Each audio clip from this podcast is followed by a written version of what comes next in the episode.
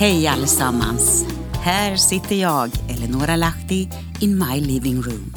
Bakom min mikrofon. Och nu tänker jag dela återigen ett blogginlägg som jag gav ut bara häromdagen.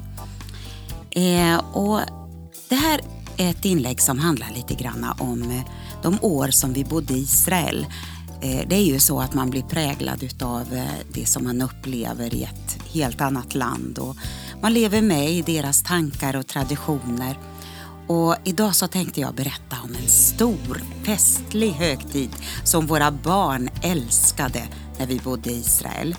Det är Purim och eh, historien bakom det hela vill jag dela med dig. Så välkommen in my living room. När datum blir intressanta. Purim. Häromdagen så var det den 14 Adar. Ja, det kanske inte säger dig så mycket men just nu så var det alltså den 12 mars här i Sverige. Och eh, jag kan riktigt föreställa mig spänningen, glädjen och upprymdheten hos alla barn i Israel. Ja, även om vuxna hakar på också. Och så tittar jag på ett kort som vi tog för en, så där en 15 år sedan när vi står utklädda till lite utav varje. Jag tillsammans med våra barn och några vänner. Det är Purim, en judisk festhögtid av stora mått och affärerna de dignar av olika kostymer som barnen kan klä ut sig i om man inte själv fixar en, det vill säga. Det är allt ifrån Batman till prinsessor och bara fantasin sätter gränser. Det handlar om att hylla en fantastisk kvinna som hade modet och kuraget att vilja rädda ett helt folk. En kvinna som var beredd att offra sitt liv om så krävdes. Ja, det handlar om den unga judiska fosterflickan Ester som bodde i Persien dit hennes föräldrar hade blivit bortförda i fångenskap. Ska vi kalla Purim nu för tiden, som firats i 2500 år, för judarnas kvinnodag kanske? När i dessa dagar världen firat internationella kvinnodagen sedan 1978. Ja, det känns som om Israels folk ligger i framkant på att uppmärksamma kvinnornas förmåga och mod till att förändra världshistoriens utveckling. Ja, som sagt, allt började med att det judiska folket blev bortförda i fångenskap till Babylon. Och efter 70 år blev landet erövrat och fick en ny kung, Kores, som förstod utifrån profetiska skrifter att Gud utvalt honom att befria den judiska befolkningen och låta dem återvända till sitt hemland. Men många valde att stanna kvar. Men snart hade man en ny kung, kung Ahasveros. En ung vacker kvinna vid namn Ester hade blivit omhändertagen av sin kusin Mordokaj som fosterfar eftersom hennes föräldrar var döda. Och efter stor dramatik i slottet hade drottning Vasti blivit avsatt utav kungen Ahasveros och en ny drottning skulle utses. Och här kommer Ester in på scenen. Ja, kungens statsminister Haman han hade stort förtroende hos kungen och när han hade blivit förnärmad över att en judisk man, Mordokaj, alltså Esters fosterfar, bland kungens tjänare i porten inte böjde knä och föll ner inför honom, ja, då fick han utfärda en skrivelse att förgöra alla judar. Han drog alla över en kam. Alla judar skulle dödas. Och man sa deras lagar är olika alla andras lagar. Och så drog man lott, pur, hette det, om vilken dag och månad folket skulle förgöras. Lotten den föll på ett datum elva månader framåt i tiden, den trettonde Adar.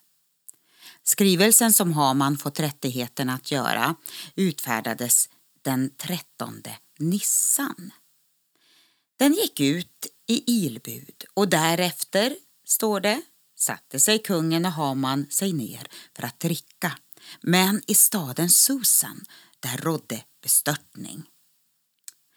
Det ser ut som om Ester tog tag i situationen på en gång när hon fick höra om det inträffade efter att Mordokaj informerat henne om allvaret i situationen.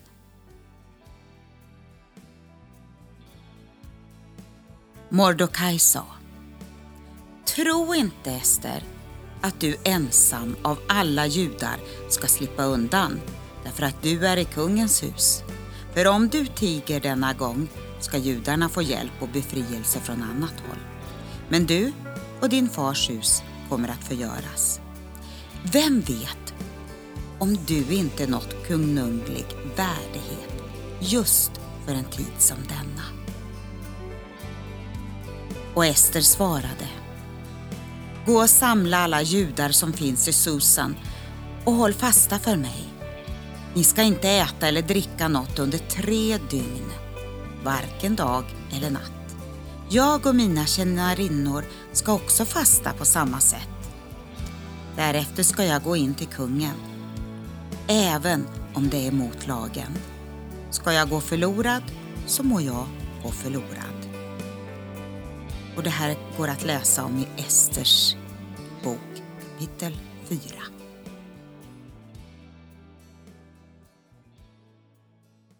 Allt går fort nu och varje stund är dyrbar och troligtvis börjar deras fasta på en gång dagen efter. Och nu, nu är det den 14 Nissan. På tredje dagen klädde Ester sig i konungslig skrud och gick in till kungen och fann nåd för hans ögon.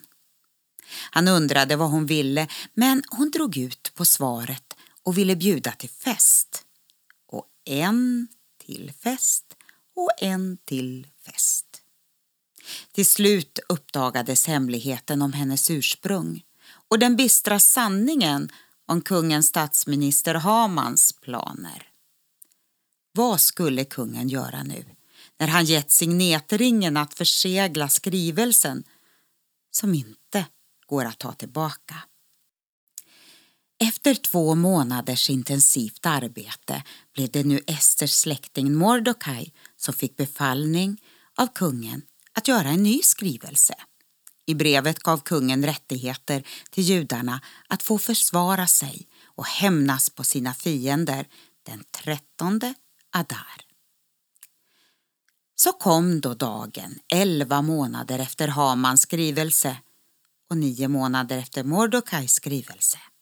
Fienden hade hoppats få makt över dem, men de hade nu en omvänd situation. Ingen kunde stå emot dem, ty fruktan hade kommit över alla folk. 14 Adar, det blir en fest och jubeldag. Man klarade av sin domedag och vann seger. Det står att de ska komma ihåg och fira det i varje generation och man får inte försumma det minnet och det ska firas med fest och glädje där man ger varandra mat och gåvor. Ja, kvinnodagen som varje generation ska fira. Och Haman, ja, han blev hängd på en påle som han hade tänkt att hänga Mordokaj på.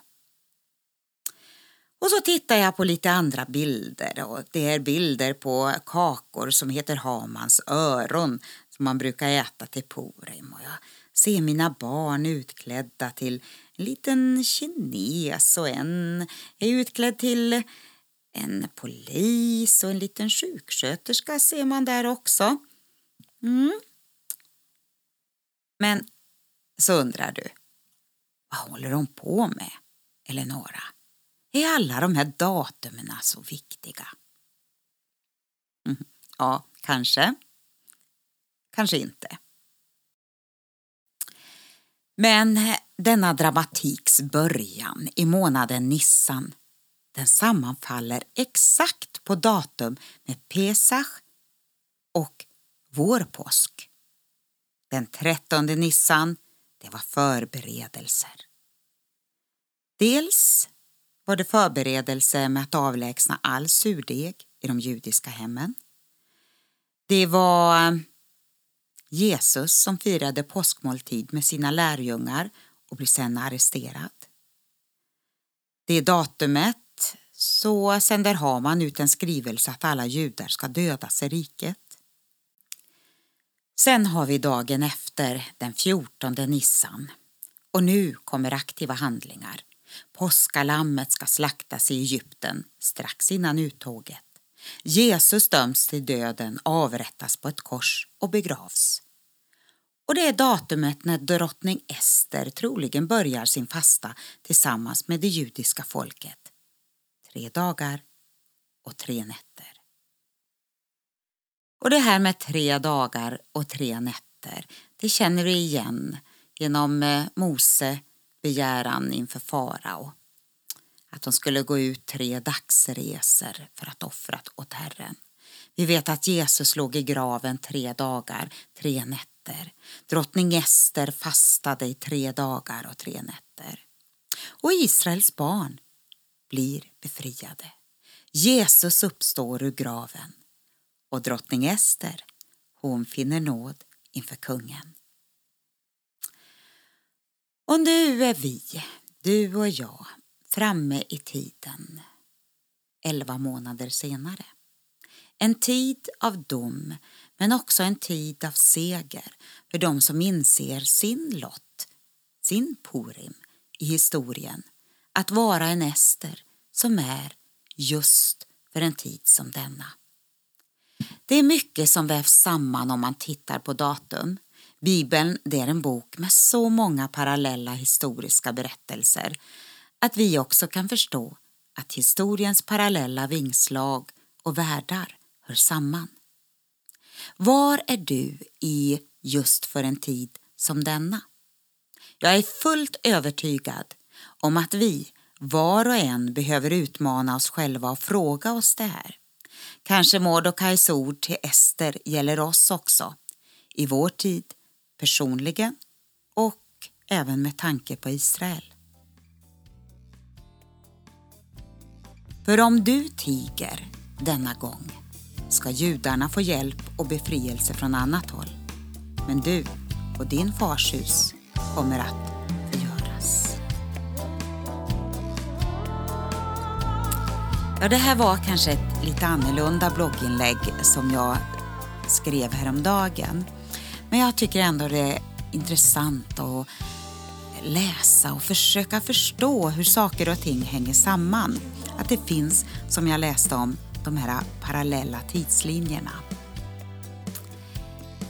Nu har vi påsken framför oss om en månad och jag bara ber om att eh, vi allesammans ska få njuta av den tiden, av den ledigheten kanske, men också förstå vad Jesus gjorde för oss.